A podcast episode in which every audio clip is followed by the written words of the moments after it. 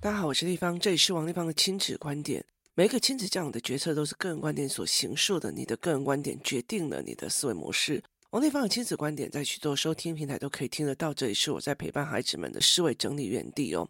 那你有任何的疑问想要跟我们联系，可以加入我的粉丝专业，跟我的粉丝专业私讯，或加入王丽芳的亲子观点来社群，跟社群里面的父母一起聊天，一起互动哦。那呃，我们今天来聊一个话题哦。今天早上我在就是送小孩去学校的时候啊，哦，那我骑的是骑那个所谓的电动脚踏车这样子，就是我是骑的脚踏车。然后呢，那个时候其实我们的前面的车子是单行道，那一定都会有导护志工这样子哦。那导护志工就把很多的车子拦下来，就是他有两三台车子把他拦下来。然后不让他们过，因为有小朋友要过马路。然后这个时候呢，当他拿起那个杆子的时候，我们是单行道，这两三台车都做同一件事情，就是他其实前面有很多地方可以让他下小孩。但是他做同一件事情，就是他们全部都要往右去挤在门口，就是挤在门口下小孩。这个时候我我不能去在他们的右手边去超车嘛？为什么？因为他斜切要切我们那边，他要把小孩放下来，所以还会一直靠右。所以我的右边的脚踏车车道就被弄倒了这样子。然后呢，我就为了要避这些车子，因为他们慢慢的要往右，然后挡住我的路嘛，所以我就要绕到他屁股后面。所以我的那个就是车头有稍微转了一下，就是往后，然后绕他屁股这样。这时候呢，其中一个导护忽然大声骂说：“不准给我逆向行驶！”然后我就看着他，一脸疑惑这样子哦，我就看着他，然后盯着他，然后一脸疑惑，我就走了。然后我就在想一件事情哦，就是。明明他是导护，他是在指挥交通，他没有让这一群人挡在那个就是别人要离开的位置，然后去讲说：“哎，你们不能在门口就把小孩放下，你们可以再往前开一点点哦。”导致别人要绕着别人的车屁股去绕到，就是这些车子的左手边才可以通行。可是因为绕到他左手边，他挡住嘛，他就是一定要在门口下小孩呀，他挡住那个地方，所以你一定就是我们。被逼迫的一定要从他后屁股这样子坐，然后到左方，可是他却大骂这样子哦，然后我就看着他，我就心里在想，你还好吗？你了解意思吗？那那个时候骑走了以后，我才想到一件事，诶，他在骂我，诶，就蛮有趣的，就觉得他在骂我这样子哦。可是那时候我就盯着他看这样子，那。这件事情非常有趣的一件事情哦，我觉得在很多的妈妈的过程里面哦，例如说我带着我的女儿跟儿子去一个地方，那他们去到那个地方，因为他们常常去嘛，那我儿子就跟另外一个朋友就是拿起了人家客厅里面的 Switch 的摇杆，那我当下就说，今天不管你来多少次，就是你们有问别人吗？我说你们有问别人吗？就是你明明来很多次没有错，然后主人也拿给你很多次没有错，那不代表。那不代表你每次都可以自动，所以我跟你很熟了，我就可以拿你的包包里面的东西吗？你上一次有把你的阅读器借给我，所以我这一次就可以拿你的东西吗？可是我儿子当场就觉得，妈，你骂我没有道理，因为不是我先拿的。我就跟他讲说，那你为什么就是别人先拿，他就把它拿过来，然后再要把它放回去？所以我就跟他讲说，不是你先拿的，你为什么要去做那个动作？他就。就说那不关我的事，是什么什么什么？我回来就问他一件事情：如果你交了一个吸毒的朋友，你要去跟全世界举证你不吸毒，你觉得有可能吗？就是别人有可能相信你吗？你在那个当下做什么决策是一件非常重要的一件事情哦。那我后来就其实了解了一件事情，就是我儿子那时候就觉得很怨，因为他觉得不干他的事。那如果我是单一价值，就我觉得就是你弄的，就应该是你弄的。我觉得你就是要逆向行驶，我就先骂了。我那时候就在想一件事情，这个人他明明就在跟人家聊天，然后没有看清楚状况，然后就直接吼下去了。那我就在想说，如果他这样，我认为的，我就先吼了。那对他们来讲，就是在这。这整件事情来讲，我是被骂的那个人，我有损失吗？我后来想想，我没有任何损失啊，我只是让我看到了不同一样的状况。那今天为什么会讲这个故事呢？这很大的一个原因在于是说，在我的工作室里面哦，就是在我的工作室里面，我常常会遇到很多的人哦，我觉得他单一认知。你应该怎样，你就是怎样，他们就会发飙了。可是那个单一认知哦，他认为对的事情，对某些人来讲，我们只是会觉得他的见识不够广，然后只在一个狭小层面。可是他们就非常非常的坚持，就很多的时候是你知识体越狭小，然后你的面相越狭小的越坚持哦，就是。越坚持哦，你就是应该要怎样，而且他会站在一个非常高的批判点说，就是要怎样，就是要怎样。那以前我遇上遇到这样子的人，那工作室里面的其他人就觉得，哦，她小孩好可怜，她老公好可怜，或怎么样，有没有？可是对我来讲，我觉得那东西都是制造的哦。就是他其实必须要为这件事情付出很大的代价。像我妈妈一直会坚持说，不管怎么样，就是不能离婚。然后你们就是不能出去跟别人讲我们家怎样，你们就怎样怎样。就他给自己的单一框架很大，因为别人会说，所以他把自己框起来。小孩就是该怎样，然后上课就是该认真。我就是要来上课得到某个东西的，你竟然不给我，就是那你竟然那么厉害，你就自己出去外面做啊！就是那很大的一个概念，就是单一价值的概念，然后他必须去要求别人符合他的单一价值哦。那这个东西其实在我的生命里面看到的非常非常多。例如说，我有一个长辈，他觉得。过年大家就是要回老家，就是要拜祖先，就是要怎样怎样怎样怎样怎样怎样。可是那个老家已经很少人去住了，很少人去那边哦。那他就觉得一定要回老家，一定要去干嘛这样子。那后来有一年哦，他们家的孩子就觉得说，我们今年不要再回去了。就是他们觉得婆婆啊，就做很多啊，就要做饭，要煮三牲，然后要怎样怎样怎样怎样。他就觉得这件事情太累了。所以呢，大家就替婆婆讲话，说：“那我们今年可不可以不要，就不要回老家，就在台北过这样？”那后来阿公就很生气，然后就提着东西就走，然后他气到后来自己在那个地方就过世，就是他觉得你们一定就是要过年就要回来，全部都要吃饭，过年就是要怎样，过年就是要怎样。所以他其实把自己拉入的框架，而且这个框架并不是他自己做到的哦。例如说，我自己认为，我如果没有一直在往前进，我会觉得整个人活得很空虚。可是这是对我自己的要求，我自己对我自己的要求。可是很多这一类的人哦，他对自己是没有要求的。他永远都在要求别人哦，就是例如说哪个时候就一定是 Family Day，然后哪个时候就是一定要怎么样去做哪一个形式化的套装，然后我来这里付钱就是要怎样，我来那里付钱就是要怎样。好，这种单一价值哦。那后来我常常会在讲哦，那他们很大的一个状况，他没有去反省到自己，就是。当你要求全世界在你的单一价值去过的时候，例如像我这个长辈，他觉得全家过年就一定要回家，就一定要干嘛？他没有想过一件事情，他回到家，他是坐在他的太师椅上，开开心心的看着子子孙孙们在门口玩啊，然后玩炮啊，然后干嘛？有的没有？他享受的这一点，而且他享受着我有拜祖先，我有干嘛？然后大家一起祭拜的那个仪式，可他完全没有想过，这四五十年来都是另外一个女人在。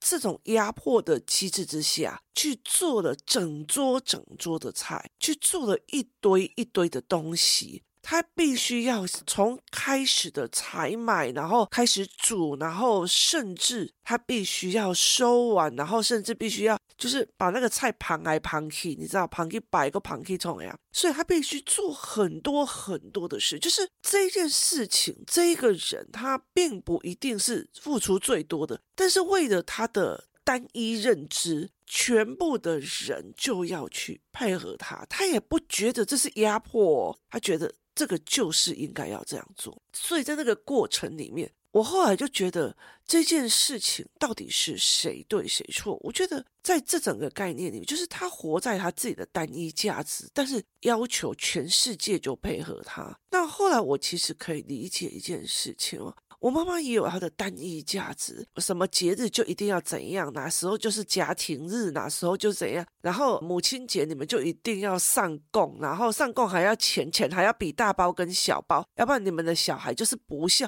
就是在他那种觉得自己被尊重、被怎样的所有的事情里面，就是所有的人就要符合他的要件哦。那小孩如果要认真读书，头发就一定要耳下一公分。小孩如果要怎样怎样，就是他有很多的单一价值，而且单一价值有可能他已经没有了那个时效，或已经跟孩子的人生已经脱轨脱很多，但是他还是坚持这个单一价值，而且是逼迫着小孩或者是老公去陪他，就去做这一件事情。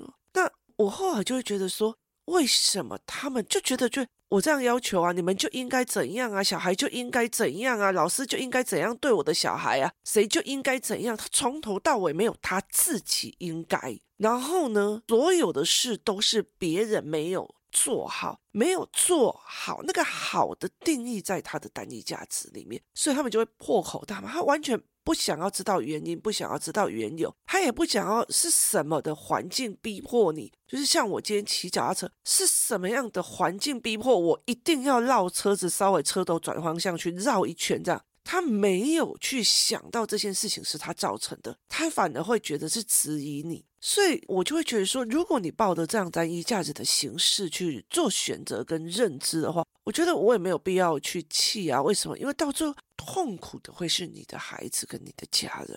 我觉得很多的人，他喝酒，然后抱怨小孩鲁小，他抱怨什么有的没有，抱怨老婆不够漂亮，抱怨什么什么什么，他却没有理解他自己本身才是带给周围人不幸的那个人。他用所谓的单一价值的为你好，单一价值的就应该而去压迫别人，这才是一个最重要的一个概念哦，就是这才是一个。很概念的一个东西哦，所以我常常在讲说，单一价值真的是让人很困扰哦。单一价值很多啊，就是有些人单一价值就是觉得说，外面东西很贵，不要出去买，商人都是在骗你的。所以只要家人们有一个人出去外面买回来，就是被啪啪啪啪啪啪一直骂，就是那个单一价值是你的价值，但是你去。去要求你的孩子，然后回归到五六年代的那样子的生活去做那件事情，就是五六年代都没有什么外食啊，干嘛？可是你却要告诉他说，这才是省钱，这才是卫生，这才是什么？可是，可是，可是小孩工作很忙。他已经不像五六年代那样五点都可以准时下班哦，而且我们下班之后还有很多的 line 啊什么有的没有在处理哦，所以他用单一价值一直去框着人哦，那他的单一价值也真的是蛮有趣的哦，所以我在很多的概念里面，就是例如说，他觉得男人出差出差哪有住外面的，你一定就是要去玩小姐，你就是已经要搞外遇，我不管你多晚出差就给我回来。好，就他用他人生里面，就是他爸爸从来没有出差过。他爸爸的出差，就是我有个长辈，他的爸爸的出差是早期很早期的水利局自来水公司，他的出差就是那个区域，你知道吗？就是就是，例如说中山区到松山区这样子而已。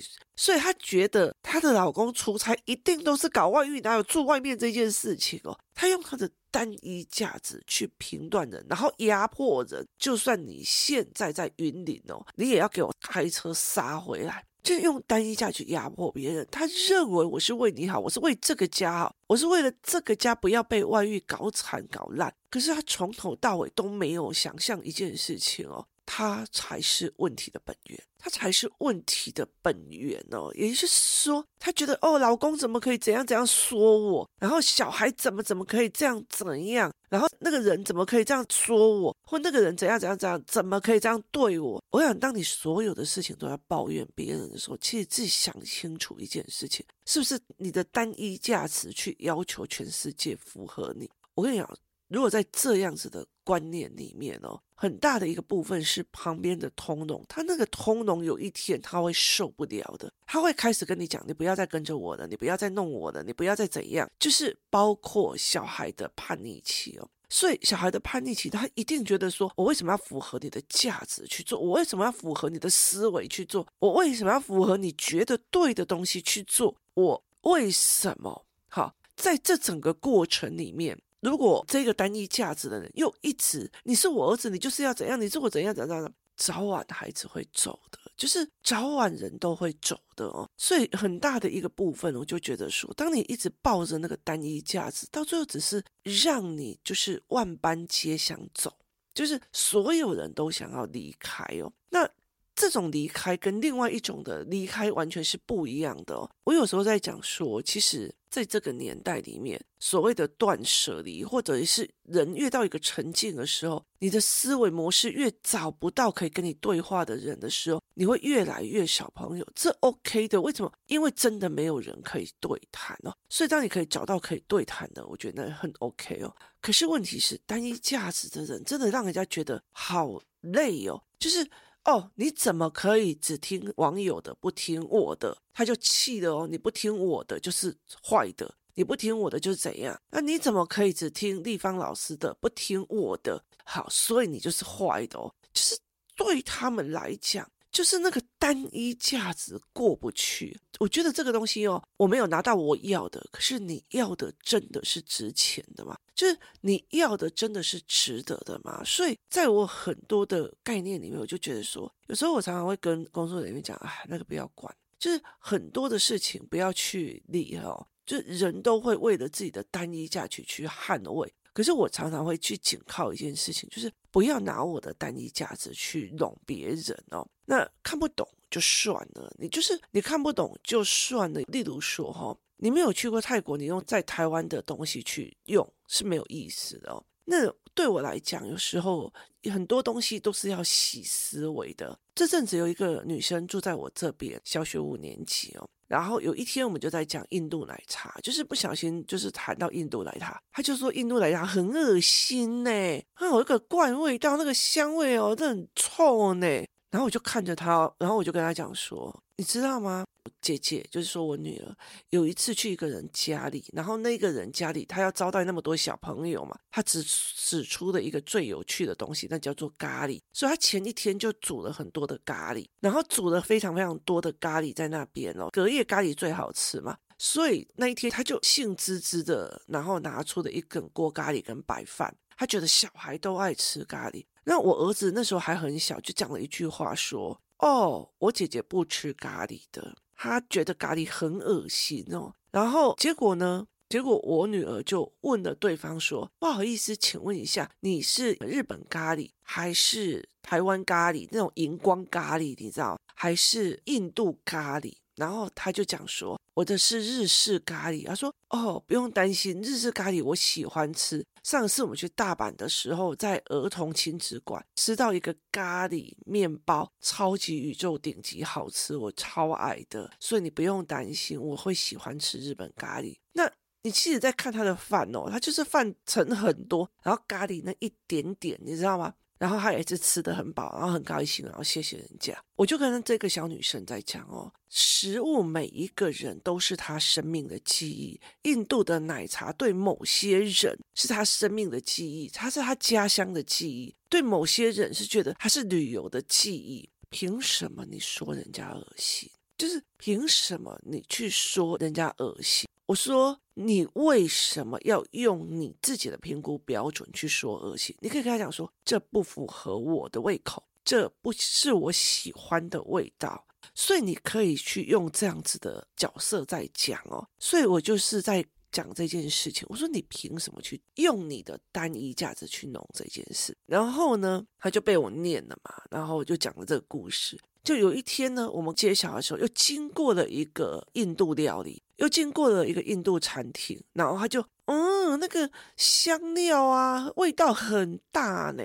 明明就从门口过，然后那边还在施工，我觉得那个机器的柴油味比那个还要重。他就那种啊，我跟你讲啊，印度人就是印度，就是很怎样怎样，然后就那个香味就很重。然后我我就在看了一家说。那你知道为什么印度人都要吃有香料的东西，东南亚人都要吃这些东西？哎，我不知道。我说，对，你不知道。我说对他们来讲，他们是一个热的国家，他们非常热，然后又很多的就是亚热带的地形，所以还有非常非常多的蚊子或者是一些虫会咬他们。那他们热又吃不了东西，但是又要做苦力活，所以他们的食物里面要么就酸，要么就辣，要么就甜。去刺激他的味蕾，要么就有香料去刺激他的食欲，所以这些香料是刺激他的食欲，刺激他的味蕾，所以他才可以去吃，他才愿意去吃，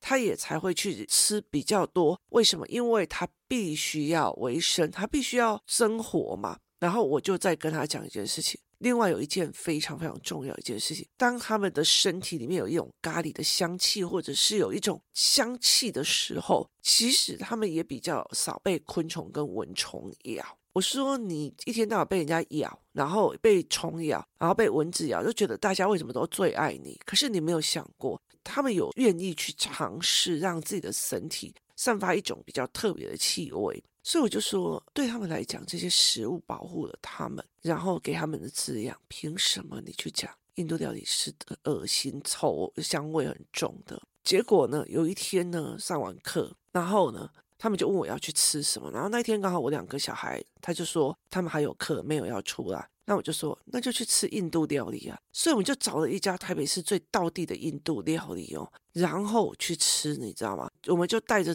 这个女生去吃，然后我就跟她讲说：“你之前有喝过印度奶茶没有？”我说：“你之前有喝过印度料理吗？”她说：“没有。”然后我就说：“好，我就带你去吃。”你知道超道地的，每一个都是香料味，每一个都是香气味，可是超好吃的哦！就是那一家店非常非常好吃哦，然后里面一路都是印度人。就是他所有的，包括员工啊、老板啊，还有老板的小孩都是印度人，所以你点菜用英文啊，或者是后来到最后，我们很开心的就是这几个小孩都必须用英文点菜，就一直要用英文去点菜这样子哦，然后去跟他们聊天这样，甚至要跟小孩聊天也是用英文，他们就用英文去跟他聊天。就那一天，他们就说这个好好吃哦，那个好好吃哦，那个好好吃哦。然后我就跟这个孩子在讲说：你没有经历过，你没有碰过，不要去批判别人，就是你不要去骂这件事情。你用你的单一价值，我觉得香料很恶心，我觉得印度奶茶有一个臭味很恶心，我怎样的好？所以你让人一直讲恶心，导致别人不要喝，甚至还跟人家讲你不要买，那很恶心。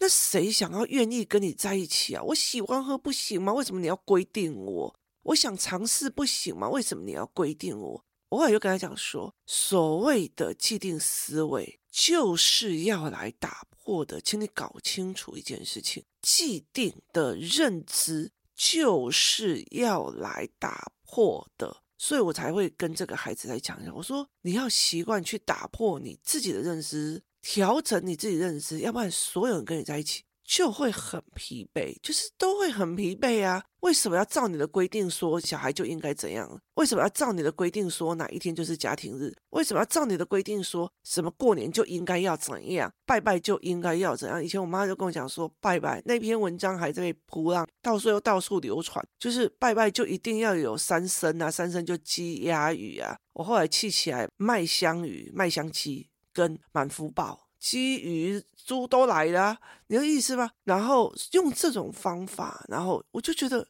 你给我的既定价值就是要来颠覆的啊！时代变了，好吗？不要让别人跟你在一起去符合你的既定标准，而痛苦的半死，到最后痛苦的人会走的。他们如果要自救，会走的；他们如果没有办法自救，会疯的。今天谢谢大家收听，我们明天见。